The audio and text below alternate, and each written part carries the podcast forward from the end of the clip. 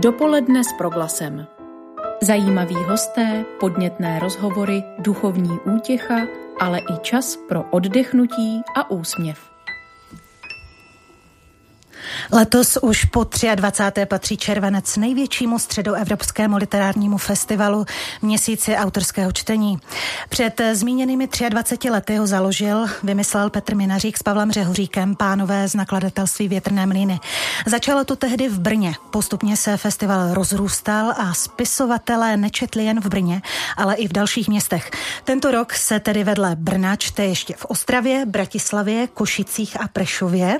Jedním z míst byl v minulosti také ukrajinský Lvov. Vzhledem k současné situaci na Ukrajině to ale letos není možné.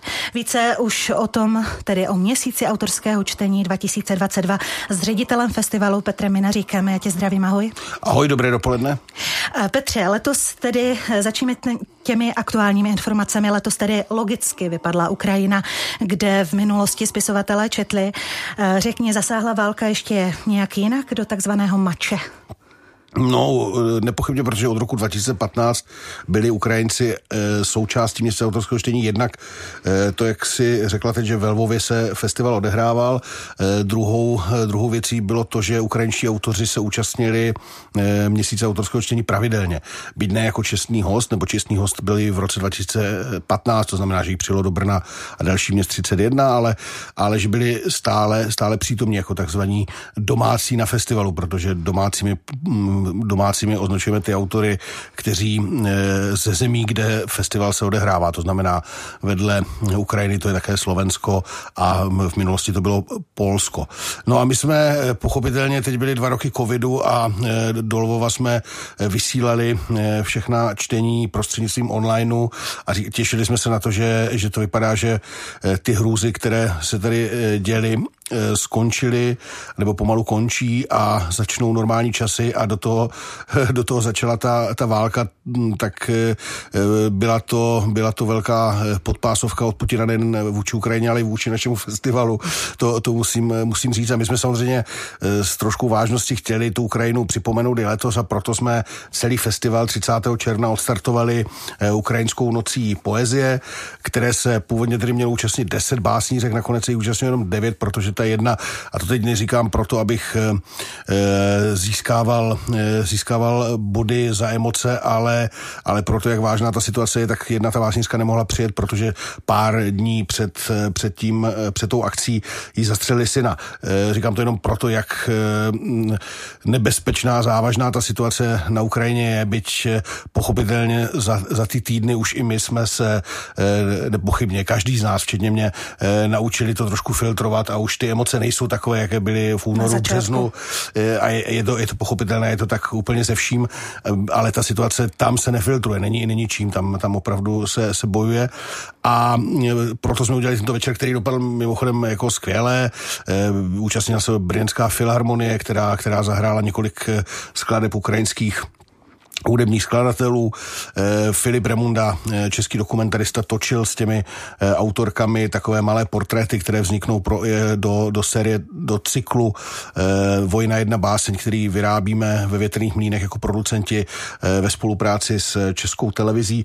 Takže to jsou takové hmatatelné, reálné pidi výstupy, kterými chceme vyjádřit nejen naši solidaritu, ale hlavně to, že ta spolupráce nadále pokračuje, že to není jenom otevřený dopis nebo podpora deklarativní, ale, ale, ale kontinuální. Ale samozřejmě nejvíc se těšíme na to, že eh, to v příštím roce třeba ve Lvově bude moc opět probíhat, že, že to bude za námi a popravdě nejenom kvůli festivalu, ale samozřejmě kvůli tomu, aby byl klid. Ano, aby byl mír. Vypadlo také Polsko, konkrétně Vratislav. Eh, u Lvova tam je to jasné. Tam není bezpečně. Ale proč se nečte u sousedů Poláků? Eh, u sousedů Poláků zaúřadoval v zásadě covid. My jsme měli partnera, myslím, že vynikajícího, s kterým jsme festival provozovali 9 let, tak když měl být desátý ročník, tak to padlo, což, což všechny mrzelo. Partnerem byla městská knihovna Vroclav a v rámci škrtání a škrtů v kultuře v Polsku a v rozpočtech knihoven došlo i na tuto částku, respektive na, na mnohem větší, ale ta knihovna si vyhodnotila, že půjčování knih je pro ně eh, zásadnější činností a rozhodla se ten festival, festival nepořádat, takže, takže, takže peníze. takže peníze a doufáme, že příští rok se do Polska buď do Vroclavy nebo, nebo kamkoliv nám vrátíme. Mm-hmm. Měsíc autorského čtení má každý rok stejnou strukturu. Dramaturgie funguje tak, že ta hlavní linie je zahraniční, já to připomínám pro naše posluchače, vím, že ty to víš víc než dobře a vedle eh, té zahraniční linie také čtou um, i naši spisovatelé čeští. Letos se prostřednictvím literatury vydáváme na Island, celkem se představuje 31 nejlepších islandských literátů. V Brně tedy vystupuje každý večer jeden islandský a jeden český spisovatel. Tolik na úvod. A teď k Islandu. Pojďme se vypravit do něj. Přestože je to velmi malá ostrovní země, má něco málo přes 320 tisíc obyvatel, patří v podstatě dovolím si říct, mezi literární velmoc, eh, protože hm, dokonce jsem se dočetla, myslím, že i ty to uváděl, eh, že každý desátý Islandian eh, někdy nějakou knihu napsal. Bylo tedy o to složitější pro tebe, pro vás, pro celý tým vybrat toho, kdo přijede, koho pozvete? Eh, bylo, ale na druhou stranu popravdě řečeno je lepší vybírat z, z, větších, z více možností, než když, eh, když bychom měli málo. 15 a, a říkali bychom, Marek, kdo bude ten 16.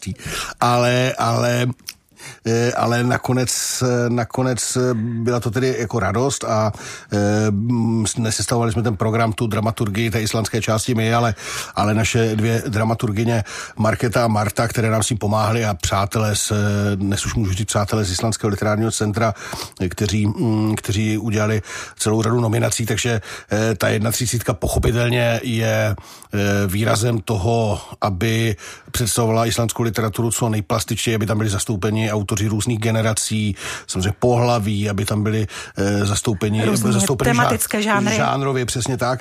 A e, samozřejmě, aby to byla ta, řekněme, top kvalita, tak aby, když někdo opravdu sjede všech těch 31 čtení, nebo aspoň 20, tak aby dostal e, slušný, slušný přehled o e, islandské literatuře a jistě v tom taky hrají roli termíny a možnosti, ale já myslím, že jsme měli v tomhle e, velké štěstí a to ze dvou důvodů. Jednak na Islandu to trošku funguje tak, že když se s někým potkáte, domluvíte, tak on to řekne někomu jinému a tak dále a už se vám ta pověst vytváří, to v těch větších zemích eh, zkrátka nejde. A e, druhá věc je, e, druhá věc je, že že jsme měli zkrátka štěstí na ty nejlepší, že se nechali, nechali umluvit, ať už to bylo efektem toho, že o nás slyšeli už od svých kamarádů, anebo že jsme, že jsme měli zkrátka kliku. Mm-hmm.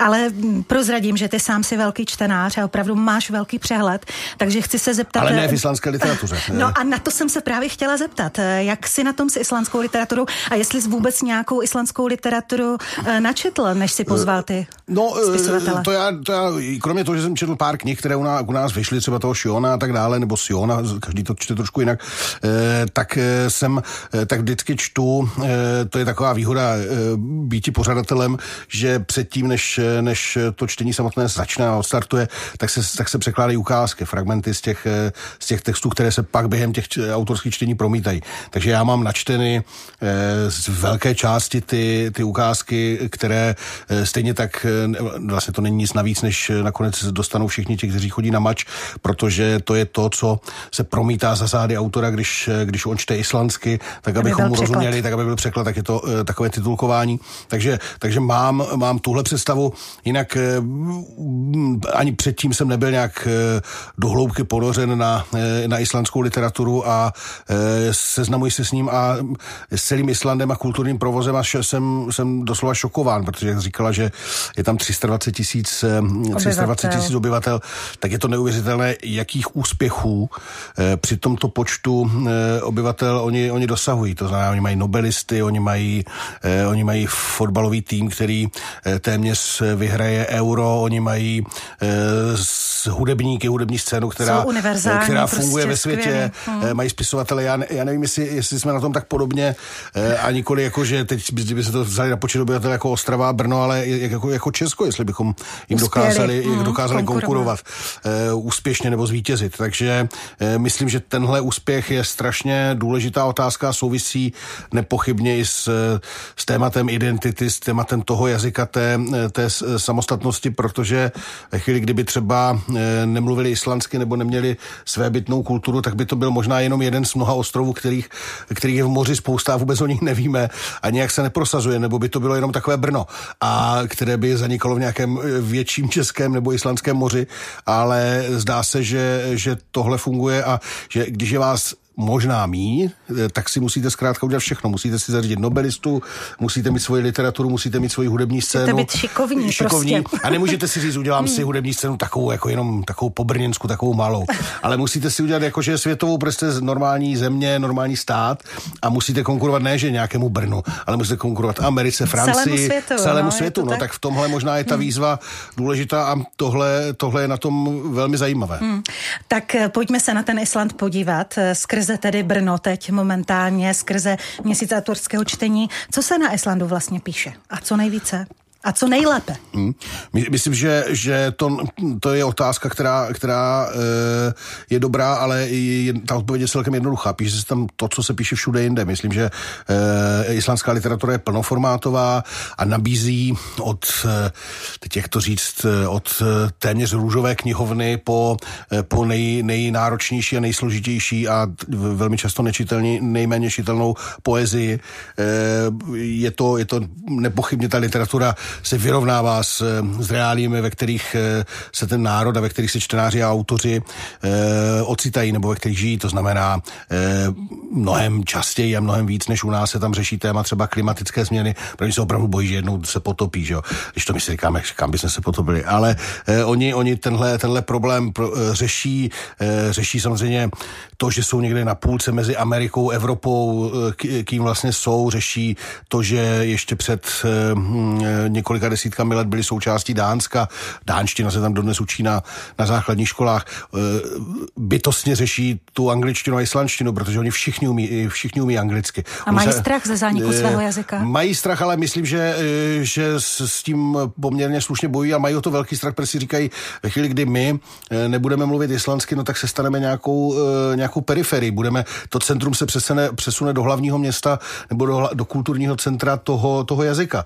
Takže, takže určitě o to mají strach. Řeší se tam věci mm, skoro na úrovni 19. století u nás čistonosoplenka, to znamená, jestli mají překládat v mobilech a v počítačích eh, ty různé takové ty pokyny, že zapni, nastartuj, ulož, vynuť si ukončení, tak jestli to mají překládat do, eh, do islandštiny, což nedělají a nemají, a je to asi hloupost, protože všichni umí anglicky a používají to v angličtině. To znamená, musí ten jazyk oddělovat od toho technicistního, e, praktického, po to vnitřní. A možná i to je, co si důležitého, že opravdu e, tam je důležitá ta e, literatura jako, jako ten vnitřní hnací motor. A islandští spisovatelé tam mají pochopitelně vážnost a snad si i ta společnost uvědomuje, že bez islandské literatury a bez islandských příběhů nebude ani islandština, protože potom by to byl opravdu jenom komunikátor a to už je potom jednodušší tu angličtinu používat jenom na co to mluvíte se s tím poměrně poměrně snadno všude na světě. Všude. A e, ta islandština by byla zbytečná. Ona opravdu musí vyjadřovat co si bytostného a co si vnitřního a o toho je i ta literatura a to my tady dneska představujeme. Takže nepředstavujeme e, počítačový software texty jen tak pro nic za nic, ty by mohly být v angličtině, ale představujeme bytostně e, to nejdůležitější, to, to, co se odehrává v člověku a kolem něj. A když e, ty jsi velký čtenář, znovu opakuju, když e, ty islandské autory pod, posloucháš, jak je ti příjemná ta islandština? Je zvukomalebná, je příjemná? Je, jak bys je ohodnotil? Já bych, já bych řekl, že je příjemná. Působí na mě, když mám být úplně otevřený a doufám, že nás neposlouchá příliš mnoho islandských posluchačů, tak na mě působí, že když oni mluví, že, že na konci bude nějaký vtip. Že to je tak jako, že je to trošičku to na mě působí jako parodicky, jako když někdo se snaží. Je to, je to a teď já e, e, samozřejmě zní to hodně podobně jako jiné skandinávské jazyky, ale mám pocit, že ta islandština v sobě někde skrývá co si jakoby humorného. Jakoby oni samozřejmě vypadají vážně, jsou vysocí, jsou poměrně pořád ještě štílí, vypadají tak no skandinávsky zkrátka. A do zkrátka toho, dobře zkrátka, vypadají. Zkrátka, tak za každému se líbí něco jiného, ale dejme tomu, že dobře. A e, do toho začnou mluvit takovou váž, takým vážným, e, temným, důstojným jazykem. A e, tak si říkáte, ale tak už je toho moc trošku, teď už někde oni, oni ve, ve skutečnosti říkají třeba vtipy, že jo, ale a často, to, to tak a často to tak je, že opravdu oni vyprávějí něco legračního, něco, něco e, že by člověk u toho brečel, říká si, to je patos, to je, to je výraz, to je gesto.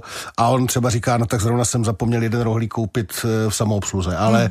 ten jazyk působí působí mimořádně důstojně a mimořádně, e, mimořádně výrazně. Uh-huh. Uh, Když jsem se tě ptala, co se píše na Islandu, tak si říkal, že vlastně všechno, že jsou to... A je to plná uh, formátová literatura, nemyslel že, jsem tím, ano. Eh, tím jsem nechtěl tu literaturu zhodit, jenom jsem chtěl říct, že eh, je tam jak poezie, tak proza, tak divadelní hry, tak severská krimi třeba. A jo, taky která, třeba kuchařky. Tak samozřejmě taky kuchařky, taky vzpomínky určitě herců Islandského národního divadla, taky, taky rozhovory, taky politické pamflety, zkrátka to, co známe, s tím, že, s tím, že je to zasazené do těch velmi často do těch kulis Islandu, ale taky ne, protože samozřejmě eh, oni jsou si vědomi početnosti, malé početnosti svého trhu, to znamená jistě eh, to uspět, eh, uspět za hranicemi je pro ně důležité, nezbytné. K tomu se určitě ještě dostaneme, vůbec k té podpoře jako takové spisovatelské právě v této malé ostrovní zemi, ale já když jsem si dělala rešerše k dnešnímu našemu pořadu, tak na mě právě vyskočily detektivky a ty kuchařky, proto no. jsem je i zmínila, že tam jsou vlastně nejvíce psané a že dokonce... A tam hodně vraží a vaří. No, ano, ale že vláda právě ty krymy a detektivky vůbec jako nepodporuje, takže není to třeba o tom, že fakt mají strach, že tak jak se u nás pořád mluví o tom, že počítačové hry, kde se střílí, mají špatný negativní vliv na děti, tak zrovna tak mohou mít právě i detektivky a kriminálky špatný vliv na čtenáře. Mo, možná i to si někdo může myslet, ale spíš si myslím, že to bude nějaká komise, kde, kde, kde sedí nějací akademici z Reykjavíkské univerzity a říkají si, že ta e, krimi není dost hodná, jako dost vysoká vysoká literatura, eh, což je, což je pochybný názor, protože ono záleží vždycky na kvalitě toho textu. Může být kriminálka, která může být, eh, kdyby ji napsal Umberto Eco, tak, eh, tak to může být potom kniha století, jo, že ono, to, to si myslím, že vždycky na tom, na tom záleží, ale spíš to bude tady ten takový předsudek, že ten žánrový předsudek, který je samozřejmě si myslím, že chybný obecně v literatuře, protože eh, nezáleží na tom žánru, ale na, na, na tom, jak je to napsané, jaký je ten obsah, ale jakoby ten, že kriminálka se nehodí nebo eh, ne, není dost. To já myslím, že ještě před takými 80 lety někde v Rusku se říkalo, že, že nebo, nebo ve východní Evropě, ale v Rusku zejména se tak trošku, v Gruzii třeba, tam určitě, tam se říkalo, že proza to je pro holky, že skuteční muži píšou jenom básně, jo, že romány a povídky, to, to, to, to si píšou holky, že to je také vyprávění vyprávění. Jo? Takže to je taky taková žánrová diskriminace. A to je to stejné si myslím, že s tou krimi, ale na tom Islandu to asi bude trošku tak, že mají nějakou grantovou komisi a tam se sejde uh, pět lidí, teď všichni se znají, teď se znají všichni s těmi žadateli, tak, eh, tak se rozhodnou, že nebudou podporovat krimi, protože asi taky doufají, že se uživí sama, což uh, zase na druhou stranu není, není špatná úvaha, ale jinak nevím, jak to mají. Dopoledne s proglasem.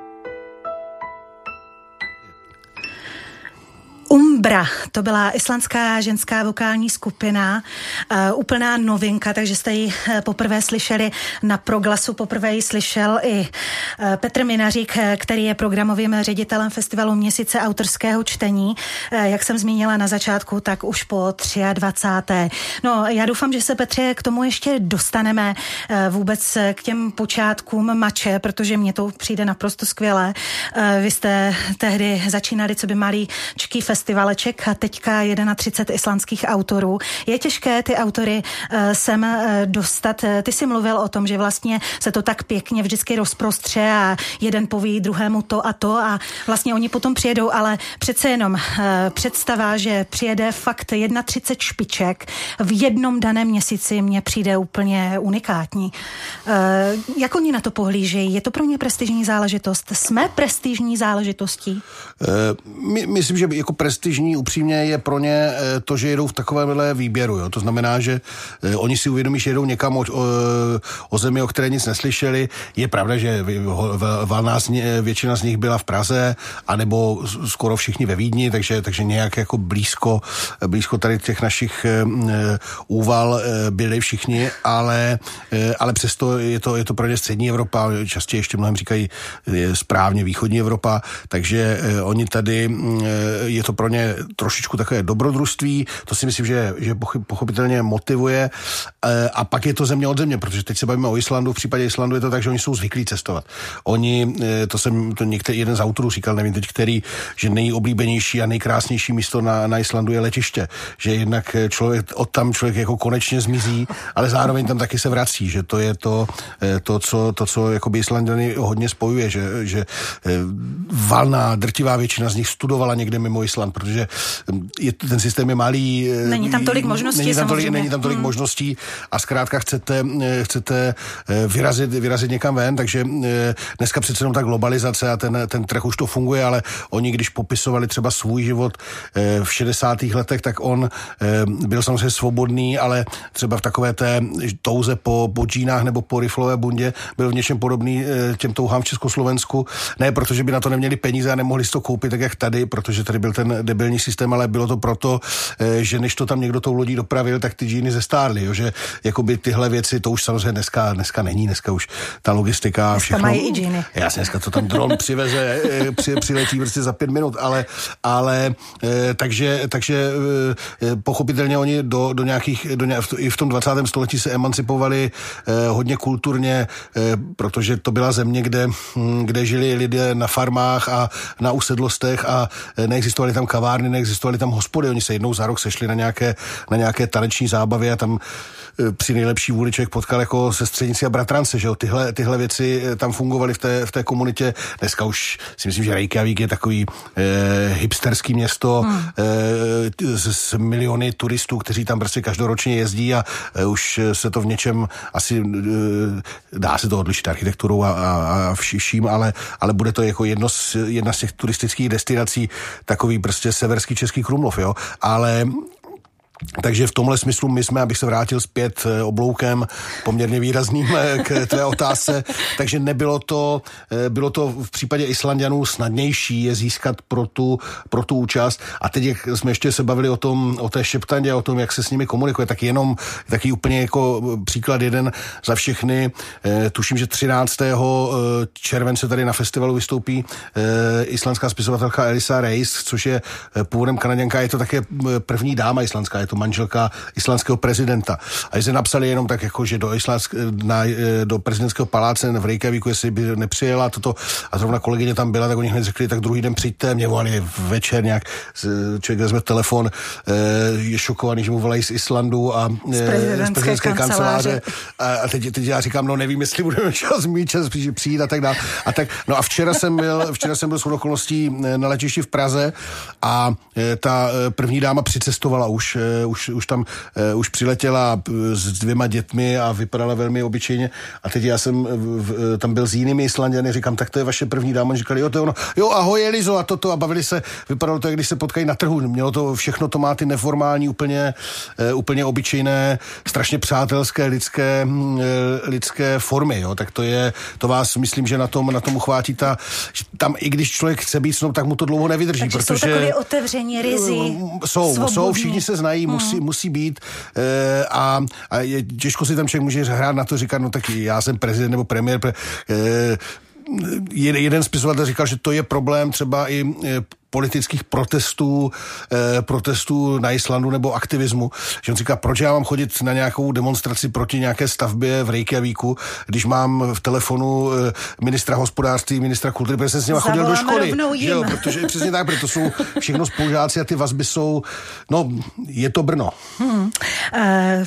Když jsme u těch spisovatelů islandských, eh, eh, oni jako vlastně mají vůbec podporu, eh, co se týče tedy té jejich spisovatelské dráhy činnosti, jak se jim tam žije na Islandu, třeba ve srovnání s českými autory. Dá se tam psaním uživit? Eh, no, uživit, to už je ta, to už je ta otázka jakoby eh, tržní a komerční, tak t, uživit v tom smyslu prodejů si myslím, že eh, bude, to bude poměrně těžké výjít jenom z toho Islandu. To znamená, ten trh je malý a těch knih se tam, eh, těch knih se tam prodá eh, nepochybně, nepochybně nemnoho, ale eh, oni jsou otevření, jsou samozřejmě bilingvní, jsou zvyklí cestovat, takže ta islandská literatura, islandští spisovatelé se dostávají do světa a mají otevřený. On ten Island je tak opravdu na, půl, na půlce mezi Amerikou a Evropou, takže oni částečně se, částečně se v tom smyslu, myslím, vzdáleností, eh, oni se dostávají hodně i na americký trh, hodně samozřejmě na evropský, takže ve Skandinávii a tak dál. Takže když chce někdo se živit literaturu a jsou samozřejmě jako ten, ten Sean a tak dál, jsou tam jako globální hvězdy, které vycházejí v nejrůznějších překladech. I u nás vyšlo z těch, z těch islandských autorů asi 10-15 10-15 autorů z těch, co, co přijedou, takže to je nějaké znamení, že, že ta literatura je silná a dostává se sem, protože my nejsme zase úplně velmoc v překladech, byť jsme, byť jsme bývali. A e, takže, takže v tomto smyslu to bude nepochybně těžké být, být dobrým, ale zároveň e, se uživit autorem, ale mají ten skvělý, skvělý e, podpůrný grantový nadační systém, který, který islandské spisovatele výrazně podporuje. A to se asi s, českými prost, s českým prostředím jako srovná nedá jako vůbec, jo, že tak když vidíte, já nevím, že, že teď já nevím, jsem viděl nedávno toho našeho ministra kultury někde v otázkách Václava Moravce, on říkal, nedám, nemám, nebude, nezajímá mě, že to, to je totální vlastně ignorance, to, to myslím, že u nás na tu kulturu ty peníze nedáváme, protože si myslíme, že se bez toho obejdeme, že, že hlavně potřebujeme vyrobit nějakou turbínu a to nás samozřejmě dohání a proto je ta země bez budoucnosti, bez vize, bez nápadu. Proto dodnes, když jdete na nějaký úřad, tak tam musíte poslat 100 papíru, který už jste poslali stokrát znovu a tak dále. To všechno v zásadě je nějaké podhoubí té kultury. Ve chvíli, kdy neexistuje kultura, neexistuje civilizace a neexistuje, neexistuje ten drive na to jít dopředu. A oni jsou, oni nejenom, že mají dobrou kvalitní literaturu, ale oni mají dobrý uh, úřední systém, oni mají digitalizaci, mají IT, to všechno, co my nemáme. A Takže zás... máme se my co od nich učit? Máme se od nich směru? nepochybně, nepochybně jsou učit a tam opravdu spisovatel, když je dobrý, tak dostane nějak, nějaký normální roční plat a může sedět doma, může psát, a může psát. protože hmm. to je jeho úkolem. U nás by, je, já myslím, že někdo by řekl, no to je socialismus, za to nejde a, a e, literatura by se měla živit sama. Všechny tyhle hlouposti, které, které potom, e, na to bych já vždycky odpověděl, tak proč to Česko máme? Jenom protože jsme se nenaučili německy, anglicky, tak proto jsme Češi, to je přece málo. Takže myslíš si, že i proto třeba e, je to u nás kvalitnější, literaturou složitější, právě protože nejsou podporováni spisovatele? Nepochybně, tak to je úplně, to je úplně základ toho ve chvíli, kdy, kdy, kdy ta literatura, ne, nejsou podporováni literáti, ale nejsou podporováni ani čtenáři, ne, není jakoby celý ten kulturní systém. Ale přitom, skočím ti do řeči, přitom se říká, že mm, Island tedy je národem čtenářů, stejně jako spisovatelů, ale říká se to i u nás, že my jsme velcí čtenáři. My, my jsme velcí čtenáři, říká se to a myslím si, že to, že to pořád ještě platí a ukazují to takové jako výstřely a fenomény za bambu za ně, jako je eh, třeba teď Kateřina Tučková, která první náklad udělá, myslím, 130 tisíc výtisků, tak to, to, jsou, to jsou skvělé věci. Jenom si myslím, že se to, jenom, že se to myslím, že se to zúžuje, že ten, že eh, ten prostor pro tu novou současnou literaturu, která je naprosto nezbytná, je, je menší, eh, těch autorů jakoby hvězdných je méně a e, časem se to, časem se to odrazí, takže e, říká se, že jsme, že jsme velcí čtáři, já jsem na tohle odpovídal jednou strašně vtipně v Polsku, teda strašně vtipně, já si myslím, že strašně vtipně, ale se, se, teď jsem si to tak sám ohodnotil, tak to nebylo úplně nejlepší, ale co už, ale e, říkal jsem, že je to podobné, jak s tím přívědem, tam v Polsku se bavili, oni, tam, byla, tam byla dvě debaty. Jedna debata byla neustále o tom, že Češi čtou víc než Poláci a druhá debata byla o tom, že, že Češi, eh, Poláci jsou je víc, víc věřící a víc katolici eh, než, než Češi. Já jsem na to říkal, ten, citoval jsem se taky slavný příměr arcibiskupa Vlka, který říkal kdysi, když se ho na tohle ptali, proč je v Česku tak málo věřících, tak on říkal, že to se jenom tak zdá, že máte máte v Itálii každý, každou neděli chodí každý do kostela, protože je to tam jakýsi automatismus, je to zvyk, ale to nemusí být ta skutečnost, nemusí to být ta opravdovost. Jo. Mm-hmm. Je to jenom, že chodíte trošku mechanicky. A já si myslím, že tak to bude u těch čtenářů, takže já si myslím, že v Polsku je víc kvalitních čtenářů a v Česku je víc kvalitních katolíků. tak, eh, ale u nás je třeba hodně knihoven, že? A eh, lidé chodí hodně Je, ale jakých? Knihovny jsou, ty knihovnice se strašně snaží, dělají úplně maximum, ale dělají to za pět korun, někdy jenom za 4,50. E, mají úplně malé možnosti vůbec, uh, už ta knihovna by měla být dneska není o tom, že někde skladujete v regálech knihy, jo, to už, to už jsme, jsme prostě dál. Jak to si už, představuješ ty, tedy jako Petr Minařik, kvalitní knihovna? Kvalitní knihovna je, je to, co se, o, o co se opravdu znovu říká, protože si ty knihovnice a knihovníci jsou skvělí, jo, to, to říkám jako, jako na začátku, ale ten systém je katastrofální. Oni nedostávají žádné peníze. Oni dostávají peníze na to, aby měli sklad, aby dostali platy, eh, aby si mohli občas koupit nějakou knížku a to ještě dostanou málo, protože ještě honí systémem, že dost, že knihovna je hodnocena podle toho, kolik knih půjčuje, to znamená, je velký tlak na to, aby kupovali knihy, které se hodně půjčují, to znamená brakové. Jo, hmm. to, je, to je samozřejmě úplně nesmysl.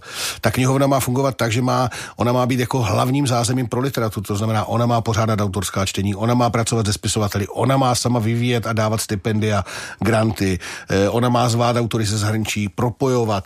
Eh, to má být zkrátka ta veřejná, eh, veřejná, veřejné místo, veřejná benzínka pro všechny v literárním světě, kde se mají potkávat, kde, kde, kde mají komunikovat.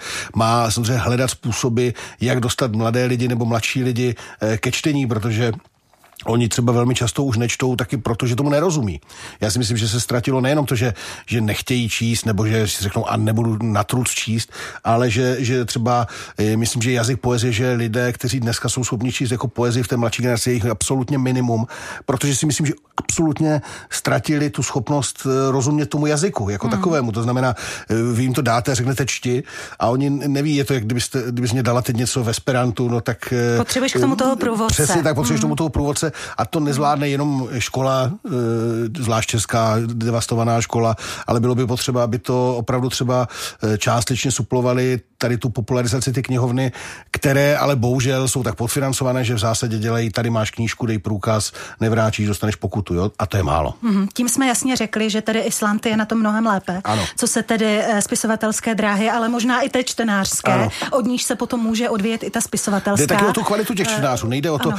to jsou ty průzkumy, myslím, že to u nás já, e, Jura Trávníček, já ho mám moc rád, ale ono, ty průzkumy potom vychází z toho, že četli jste aspoň jednou za rok knížku, to řekne většina lidí, ale pak, když se doptáte, tak je to návod třeba na pračku, jo. Ono, ne, ale jo, jo, to znamená, ono taky jde o to, to co lidé... kniha. To, ne, no, no, to je návod. To je návod, ono jde o to, co lidi čtou. Někdo, někdo třeba v životě neměl v ruce papírovou knihu, ale čte výborné věci v, v elektronické podobě, ano. třeba poezii nebo takhle. Ono nejde úplně o to médium, tam jde o to, co to nese. No. Hmm, ta kvalita toho obsahu, ano, ano, samozřejmě. No a právě na to se chci zeptat. Když každý desátý Islandian napíše knihu, tak předpokládám, že té brakové se tam té nekvalitní objeví také mnoho. Já doufám, že jo a myslím si, že to je právě ta cesta k tomu úspěchu. Já si myslím, že tomu se říká, tomu se, to je to, co my se toho bojíme, a to je ten vývoj, to jsou i ty granty a tak dále. Nesmíte se bát riskovat a nesmíte se dělat, nesmíte se bát dělat třeba e, i věci, které nevídou. To si myslím, že u nás, u nás třeba, já nevím, v televizi se rozhodne, že se budou vyrábět jako detektivky. Tak se vyrábí 20 let detektivky a každý se bojí dělat cokoliv trošku jiného, eh, protože by, eh, protože by v tu chvíli to nemuselo být úspěšné. Ale já myslím, že právě ta cesta k úspěchu je dělat věci, které se vám nedaří, dělat chyby. Bez, bez těch chyb to zkrátka nejde. Nebát se, eh, nebát se trošku balastu, nebát se, se i zesměšnit. A myslím, že třeba dobré grantové systémy dávají stipendia třeba deseti autorům a z nich jenom třeba třeba tři napíšou skvělou knihu a těch sedm zjistí, že nenapíšou nic nebo že to nejde vydat. Ale e, je lepší ty lidi podporovat během toho jakoby takzvaně vývoje té jejich cesty, než je potom podporovat deset špatných spisovatelů.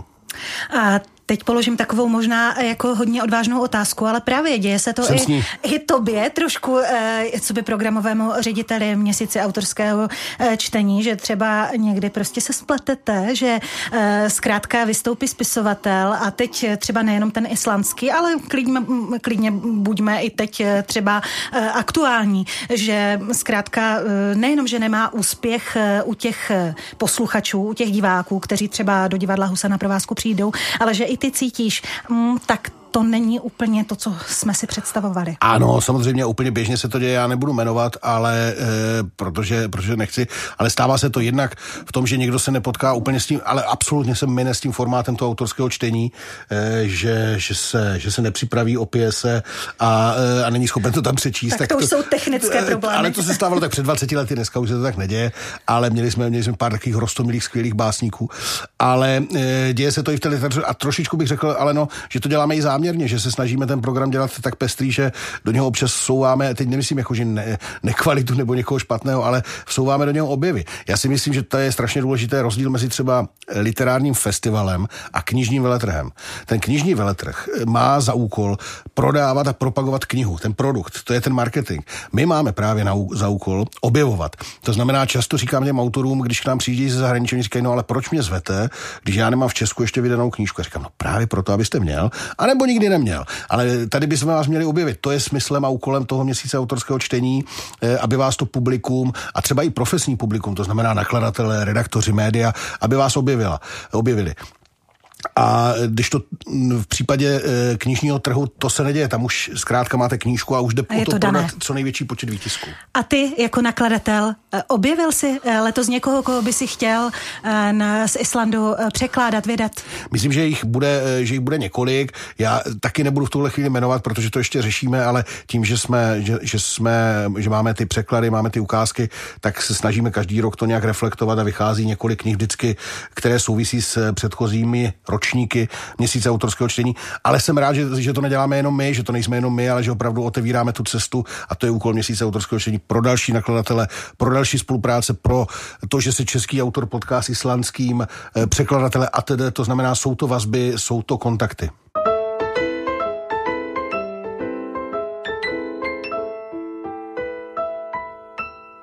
Hostem dopoledne s proglasem je dnes programový ředitel měsíce autorského čtení Petr Minařík. Petře, když mluvíme o té islandské linii, která je tedy letos tou nejdůležitější, protože eh, ač nechci se nějak dotknout českých spisovatelů, tak ti tady mohou číst v podstatě kdykoliv každý rok, ale ten Island je letos top. Řekni, co je pro tebe top? Jakou islandskou knihu, jakého autora bys doporučil? To bych si asi netroufl říct, ale protože jsem tu otázku čekal, tak jsem si připravil jednu knížku, kterou bych rád doporučil. Vyšla s okolností v našem nakladatelství Větrných mlínech a je to, eh, a dělám to z takových diplomaticko-taktických důvodů, že je to eh, autorka, která nežije, nežije asi zhruba rok eh, a my jsme tu knížku vydali v letošním roce před pár, před pár měsíci, jmenuje se Dvojité sklo. Autorka se jmenuje Haldora Thorodsen, jestli to říkám správně, nebo aspoň se o to několik měsíců snažím to se naučit správně vyslovit. Správně. Ale důležité je, důležité je název Dvojité sklo a je to, je to kniha o naději, o tom, že láska kvete v každém věku. Je to, je to velmi zajímavý a poutavý příběh eh, 80-leté eh, ženy, která si najde v tomto věku eh, milence a řeší, eh, řeší ten příběh toho, jak, eh, jak to sdělit svému okolí, jak, jak, se s tím, jak se s tím vyrovnat, jestli se, eh, jak, jak, to bude, jak to bude přijímáno a tak dál. A je to, myslím, velmi krásně napsaná kniha, která jde, která jde do, do, do e, nechci říct do, do hlubin, ale, ale do, do nitra, do nitra toho, toho tématu a těch pocitů té ženy a mě to v čem připomíná autorku Judith Hermanovou z Německa, kterou vydáváme, kterou mám moc rád. Takže tuhle knížku bych eh, doporučila, doporučuji taky proto, že nemusím jmenovat nikoho z těch 31 a někoho vyzdvihovat, protože si troufám říct, že každý z těch 31 Islandianů, kteří letos přijedou eh, na měsíc autorského čtení, tak stojí, stojí minimálně za pozornost. Mm-hmm. Chceš být spravedlivý zkrátka, tak eh, nebudeme jmenovat nikoho. Chci tedy... být alibistický. alibistický. Dobře, a čtou ti autoři uh, islandští, um, a nejenom vlastně islandští, ale čtou autoři na mači um, především, ty totiž to už nakousnul to téma, že mohou přivést i úplnou novinku, uh, nebo možná rukopis, uh, kde um, se s tím teprve seznamujeme, anebo uh, to je něco, co už vyšlo. Zkrátka jde mi o to, ta otázka směřuje k tomu, jestli by to mělo být vždy něco originálního. Je to, ta, tam se trošičku a zásadně liší e, ty dvě linie, ta domácí a ta zahraniční. Zatímco v případě té zahraniční linie, ona má, eh, ono 31 Islandianů pravděpodobně i v brzké době do Brna nepřijede. 31 islandských spisovatelů, pravděpodobně nějaký basketbalový tým nebo něco, ano, ale, spisovatele, ale, ne, spisovatele asi ne. A eh, tím pádem eh, tu unikátnost si hýčkáme i v té dramaturgii v tom smyslu, že prosíme ty autory, aby četli a prezentovali co si, co reprezentuje je, jejich osobnost a jejich dílo a skrze, skrze skrze tu, tu jednotlivost potom samozřejmě se vyjeví celek té islandské literatury, nebo měl by, měl by, měl by vzniknout ten obraz té islandské literatury tak, abychom, abychom ho viděli. To je v případě té islandské literatury. Naopak u té domácí linie, ve které se převažují čeští autoři, byť jsou tam často zastoupeni slovenští autoři, v minulosti byli polští a ukrajinští, ale, ale dominantou jsou tam, jsou tam autoři čeští, tak tam se snažíme o to, aby to bylo co nejvíc, jak ty říkáš, originální, ale spíš jakoby novinkové, aby to bylo průběžné, aby to byla zpráva o tom, co se eh, v tom světě toho konkrétního autora děje, aby nám nečetl, eh, nečetl to, co před deseti lety, byť samozřejmě není tam žádný striktní zákaz, ale... Nevyhodíte je, když budou číst něco starého. Ne, ne, ne, ne, nepřijdeme a neřekneme, hele, tak tohle už trošku přeháníš, to už jsme tady slyšeli, že to je podvod. Ne, to ne. Nic takového se neděje, ale eh, prosíme, aby četli krásné, ideální z rukopisu, to je, to je nejlepší. Samozřejmě jsou autoři, kteří čtou velmi rádi z e, knih, které, e, které právě dokončili, ale jsou autoři, kteří čtou knihy, které rádi z knih, které e, dokončili, ale ještě nevydali, protože si ověřují, je to taková pro ně jako já nevím, jak to říct, posluchačská, čtenářská korektura, budou redakce, reagovat. Hmm. kde budou reagovat, jak budou reagovat eh, čtenáři, posluchači. Eh, samozřejmě eh, je tam možnost a prostor pro žánry, které třeba jsou literární, ale není to na knížku, nebo jsou to, jsou to kratší útvary, eseje a tedy a fejetony a hmm. tedy. To znamená, často ten večer taky bývá složený, složený z, z více roukázek, to znamená, přijede přijede autor, přečte z eh, knihy, která vyšla, kterou známe, kterou si můžeme přečíst. A jako bonus tam dá věci, které, eh, které se třeba do té knihy nedostaly nebo, nebo jsou úplně z připravovaného titulu a tedy a tedy, nebo e, já třeba určitě budu prosit letos Kateřinu Tučkovou, která přijede, jestli ona tvrdí nebo říká, že, že vyhodila několik set stran, než, než se dostala k té finální podobě a já jí věřím, protože ona je velmi pečlivá k finální podobě Bílé vody, jestli by třeba e, nepřečetla kousí kousíček z toho, co, co šlo ven, že bychom si to jenom tak, eh, jenom tam, jenom tak poslechli. Já myslím, že mě nevyhoví, ale určitě se jí na to zeptám a zkusím hmm. to. A to jsme se krásně dostali právě k té české linii. E, tam mě napadá vždycky e, každý rok 23. ročník, to je e, prostě mnoho, mnoho let, už téměř čtvrt století a přece jenom těch spisovatelů se tolik nerodí. Tam to trvá přece jenom déle, takže v podstatě ti čeští autoři a ti kvalitní čeští autoři se hodně opakují, je to tak. Uh, ano i ne. Eh, je opravdu, eh, my se, my se snažíme, když se, když se podíváš na ten letošní program, tak já si myslím, že tam je skoro třetina autorů, která, která je tam poprvé, nebo po, po velmi dlouhé době, minimálně. Snažíme se, aby to opravdu nebylo pořád, pořád dokola ta, ta stejná jména. Uh, ono je tím, že ten festival probíhá skutečně čtvrtstoletí, tak ono se tam už jako, už jsou téměř autoři, kteří se narodili, když ten festival vznikl. Uh, můžou být jakoby začínající, třeba básníci, to už uh, tako, t, t, takový autoři jsou. Uh, jsou autoři, kteří na tom festivalu eh, eh, se, se vlastně končili, že jsme ještě stihli hvězdná jména, jako byl, jako byl třeba Arnoš Lustig, jenom teď eh, na mátku si vzpomenu. Jsou autoři, kteří, kteří dejme tomu, jezdí, jezdí častěji, ale myslím si, že, že, tě, že nemáme, nemáme handicap v tom, v, té, v tom v nových jménech. Třeba letos otevřel festival 1. července Tady v Brně e, laureát vlastně magnezy litery za prózu Stanislav Biller, brněnský, brněnský autor nebo s Brnem spojený. A to jméno, myslím, kdybych tady řekl před pár lety, tak by, tak by o něm nikdo nevěděl. A možná dokonce ještě loni, byť už samozřejmě eh, ta kniha, za kterou dostal teď cenu, tak, eh, tak není, eh, není debitem, tak si myslím, že, že právě ta magnezie litera ho trošičku katapultovala do, do těch literárních kruhů, že, že je braný vážněji. Možná i Mač odhalil někoho zajímavého, odtajnil a možná mu pomohl i odstartovat kariéru. Možná, možná nasvítil.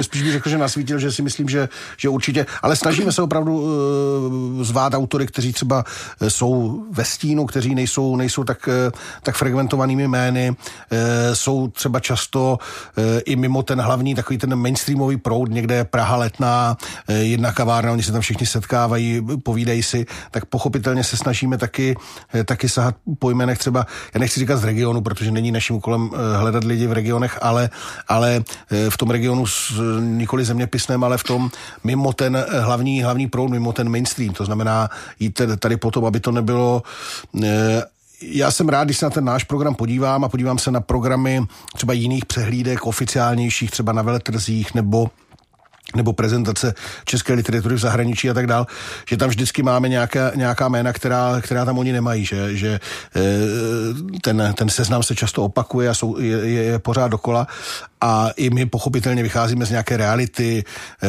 vydaných nových knih, eh, cen, úspěchů, literární kritiky a tak dál, ale snažíme se, snažíme se překvapovat a překvapovat samozřejmě i v nějakém dramaturgickém nasvícení toho, toho večera, takže třeba letos tam máme dvě takové, dva takové dvojáky, dva takové eh, eh, dua bytostných literátů a spojených s publicisty, a to je případ třeba Jeha Krchovského, který vystoupí společně s Lucí Vopálenskou a Jana Němce, který vystoupí společně s Petrem Vizinou. Takže i tahle, tenhle jiný trošičku přístup jakoby k tomu, k tomu večeru, nebo to, to ta domácí linie právě umožňuje, právě umožňuje. Ve chvíli, kdyby to bylo v té zahraniční a dělalo by se tam cosi jakoby experimentálního, tak by to byla škoda, protože potřebujete představit toho autora, eh, který už jsem, který jsem, jak jsem říkal, nepřijede, který je tady nový, ale chvíli, kdy představujete Jana Němce nebo Jeha Krchovského, to znamená eh, slavné známé eh, velké autory, hvězdy, vel, velké hvězdy, tak tam už si můžete dovolit trošičku, pokud samozřejmě oni s tím souhlasí, což v tomto případě tak je, můžete si dovolit trošičku eh, pohrát. Koho by se na mač nikdy nepozval? Hmm, to nevím teď, no někoho, kdo, kdo třeba... Nemusíš být konkrétní. Ně, někoho asi, kdo nepíše, ale jestli... nebo kdo nemá, rád, kdo nemá rád literaturu, ale kdyby ji neměl rád opravdu jakože nejvíc na světě, tak bych ho pozval, že by to bylo zajímavé, ale... ale Aby zjistil, jak literatura je skvělá. ale eh, nedokážu si, nedokážu si teď říct... Eh, ne, ta otázka samozřejmě, Petře, směřuje k tomu, eh, jaká literatura ti prostě nevoní, nejde pod nos. A myslím, že ta, ta otázka nejde takhle položit, protože, nebo je, já ji rozumím a je, je, je správná, ale, ale e, myslím, že něco literatura je a něco není. To znamená, že já vím, že teď se chceš ptát na, na literaturu takzvaně jako by třeba brakovou nebo, nebo tohle, ale to, je, to jsme se bavili téměř před hodinou o tom, že já si myslím, že i ženská literatura může být jako na nejvyšší úrovni, může být skvěle psaná, e, může být, a nemyslím teď psaná ve smyslu stylistiky, protože tam většinou je dobře psaná, protože ženy jak vlastně nedělají nic jiného, než píšou tu ženskou literaturu, tak jsou vypsané, takže ty stylisticky je to dobré, ale je to o ničem. Ale musí tam být Často, ale není to, není to v tom žánru. To znamená, je, jestli někdo píše o tom, že e, píš, napíše silnou metaforu, e, silnou metaforu světa e, postavenou na výchově dětí, tak to může být úplně skvělý román. Konec konců takové existují. Jo? Je, je, máme, e, máme máme babičku Boženy Němcové a myslím si, že je to velké dílo české literatury.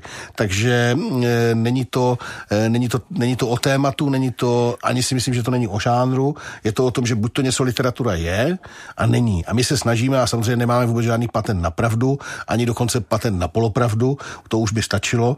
A e, zvát lidi, o kterých si myslíme, že to literatura je. Nepochybně se v tom můžeme plést a mílit, někoho můžeme přehlédnout a zapomenout na někoho a někoho můžeme přecenit, ale to je součást součást toho podniku a součást té hry. My když jsme se právě o té kvalitě i mimo vysílání spolu eh, bavili v souvislosti i s dětmi, tak ty mě vždycky říkáš, když to řeším u svých dětí, co čtou, tak vždycky říkáš. Já ještě děti nech... nemám, já teprve budu mít děti. V srpnu se mě narodí ano, Ano, ano, ano, my ano, samozřejmě ano, blahopřejeme. Ano, ano. Sám si to prozradil, ano, tak jsem za to ano, ráda. Ano, Takže přeji ti, aby byla velká čtenářka a tě oklikou k té Bude mít literární jméno, Dubenka se bude jmenovat. Dubenka, no, tak no. my moc eh, gratulujeme a eh, Dubence mm, tedy přejeme hodně, hodně hodně čtenářské vytříbenosti. Ano. A právě na tu se uh, tebe chci zeptat, protože ty mi vždycky říkáš, nech je a čtou ty děti cokoliv a děcka čtou cokoliv, ano, však ano. oni si tu kvalitu stejně najdou. Ano, myslím Věříš to. tomu? Věřím tomu, věřím tomu, protože myslím, že důležité je, že čtou, že se naučí ten, to je jak jako jezdit na kole, pak se člověk naučí kam jet, pak to až přijde, ale je dobré, dobré umět jako šlapat a e, umět to vládat. Takže myslím, že je dobrý ten návyk na to čtení. To si myslím, že je nejdůležitější. E, já myslím, že to není tak, že kdo nečte, takže bude do smrti hlupákem a, e, a nic nepochopí a, a tak. To si myslím, že ne, že, že, že se to dá samozřejmě e, hledat alternativně, dá se to hledat dialogu s někým a dá se to, dá se to hledat z, vyčíst z pohledu na hvězdy. Ale my, myslím, že ta, ta, ta, ta literatura, to čtení jako médium je v něčem nezastupitelné. Nezastupitelné v, té, v tom prostoru té fantazie, v tom prostoru té, té vlastní kreativity. On opravdu ten čtenář je spoluautor. A to si myslím, že že, že je zásadní. Takže když bychom se teď bavili o výchově dětí, které já sám nemám, teprve jsem čekatelem, otec, otec čekatel, tak, eh, tak si myslím, že já bych doporučoval rozhodně, rozhodně jít do toho, aby ty děti četly ať už cokoliv a pak si myslím, že se to vytříbí podle jejich zájmu, jejich talentu eh, a to, co budou potřebovat. No. Ty sám se naklad, nakladatel, máš eh, něco, čemu se říká čich na tu kvalitu, na tu dobrou knihu a taky možná i na úspěch? Ten mainstreamový, aby se knížka prodávala? Bojím se, že ne. Bojím se, že právě tento Čech jsem někde ztratil a nemyslím si, že to bylo během Cestou covidu. do a- nakladatelství. a nemyslím si, že to bylo během covidu, ale daleko dřív. A že to ještě vůbec lidi nevěděli o covidu a já už jsem ztratil Čich. No, ale ostatně- Eh, Na úspěch ne, no myslím, že, že, že takový jako Čich eh, na úspěch, ale, ale není to Čich. On to, ne, on to není Čuch. Já myslím, že to je prostě normální, eh, tvrdá masarykovská práce, že si někdo založí nakladatelství a jde, jde, jde zkrátka tím systémem, jde tím systémem, je, je pracovitý, jde tím systémem toho, že hledá ty žebříčky, ty bestsellery v zahraničí a tak dále postupně. Myslím, že tohle v Brně dokázal, dokázali úplně skvěle v hostu, kteří vybudovali silné, eh, silné nakladatelství, které podle mě je jedno z mála nebo jediné brněnské nakladatelství, které může přežít i své zakladatele. Všechny ty ostatní jsou natolik autorské, natolik spojené s těmi figurami, které založili, že, eh, že to bude velmi těžko, ale v případě hosta to půjde, protože to je opravdu jakoby nakladatelství, které má nějakou línii, nějaký systém. Oni vydávají jak kvalitní literaturu, tak eh, literaturu odlehčenou a mají, mají jakoby tvrdě na tom pracují a myslím, že my nejsme schopni té tvrdé práce. Myslím, že Mirek Balaštík eh, teď asi s- se mu škytá a to v pozitivním slova smyslu, že je určitě rád. To doufám. Ale řekněte mi, eh, jde to ruku v ruce, ten úspěch, prodej, kvalita, to, co jsme tady vlastně řekli, všechny ty atributy? My, myslím, že v případě toho hosta to jde. Eh, Samozřejmě je to trošičku jako potřeba taky jako e, si říct, že, že, že co je v, v danou chvíli jako větší priorita, ale podaří se to jako málo komu a jde to, ale jinak, jinak většinou ta kvalita jde třeba s, s, často s neúspěchem ve smyslu eh, komerčním, ale eh, toho se člověk nesmí bát, protože peníze jsou až úplně poslední věc. Na poslední pro komunikační možnost. Eh, Ty jsi nakladatel, co je tedy pro tebe důležité, co je to rozhodující, abys tu knihu vydal? Je- Řekni jedno slovo třeba. Abych jí věřil. Já vím, že to zní trošičku jako kliše tady na rádiu Proglas, ale myslím to vážně. Opravdu, abych té knize věřil. Kolik přečteš knih? Přečtu ty naše plus, uh, myslím, že tak dvacítku, dvacítku ročně, takže ne tak moc. Dvacítku ročně. No, no. A teď čteš co? Co ti leží na nočním stolku? Taková obligátní otázka na závěr. No, já, se, já se obávám, že jestli mě tam nečte nějaká historická věc, takže myslím, že teď dějiny Makedonie. Dějiny Makedonie, Ano. neměl by si číst dějiny Islandu? E, ty už mám přečtené, e, ale, ale ty si ty čtu každý večer v divadle Husa na provázku skrze, skrze eh, texty islandských autorů. Tak a ještě poslední věc. Pozveš nás na ten příští ročník, i když ten 23. samozřejmě teď momentálně probíhá, ale už předpokládám, že víte, kdo se tady u nás zastaví ze Ano. světa spisovatelského. Můžu, můžu prozradit a myslím, že jsem to ještě skoro si troufám tvrdit, že jsem to ještě nikdy neříkal, jak to bude premiéra, Skvěle. že příští rok v roce 2023 bude čestným hostem Norsko. Tak eh, my se budeme těšit eh, na Nory, pěkně nám to eh, vyberte. Hostem na rádiu Proglas, dopoledne s Proglasem byl programový ředitel festivalu, největšího středoevropského literárního festivalu měsíce autorského čtení Petr Minhařík. Díky moc za návštěvu. Od mikrofonu se loučí ale naše divá. Děkuji moc za pozvání. Dopoledne s proglasem. Každý všední den mezi devátou a desátou jsme v tom s vámi už 25 let.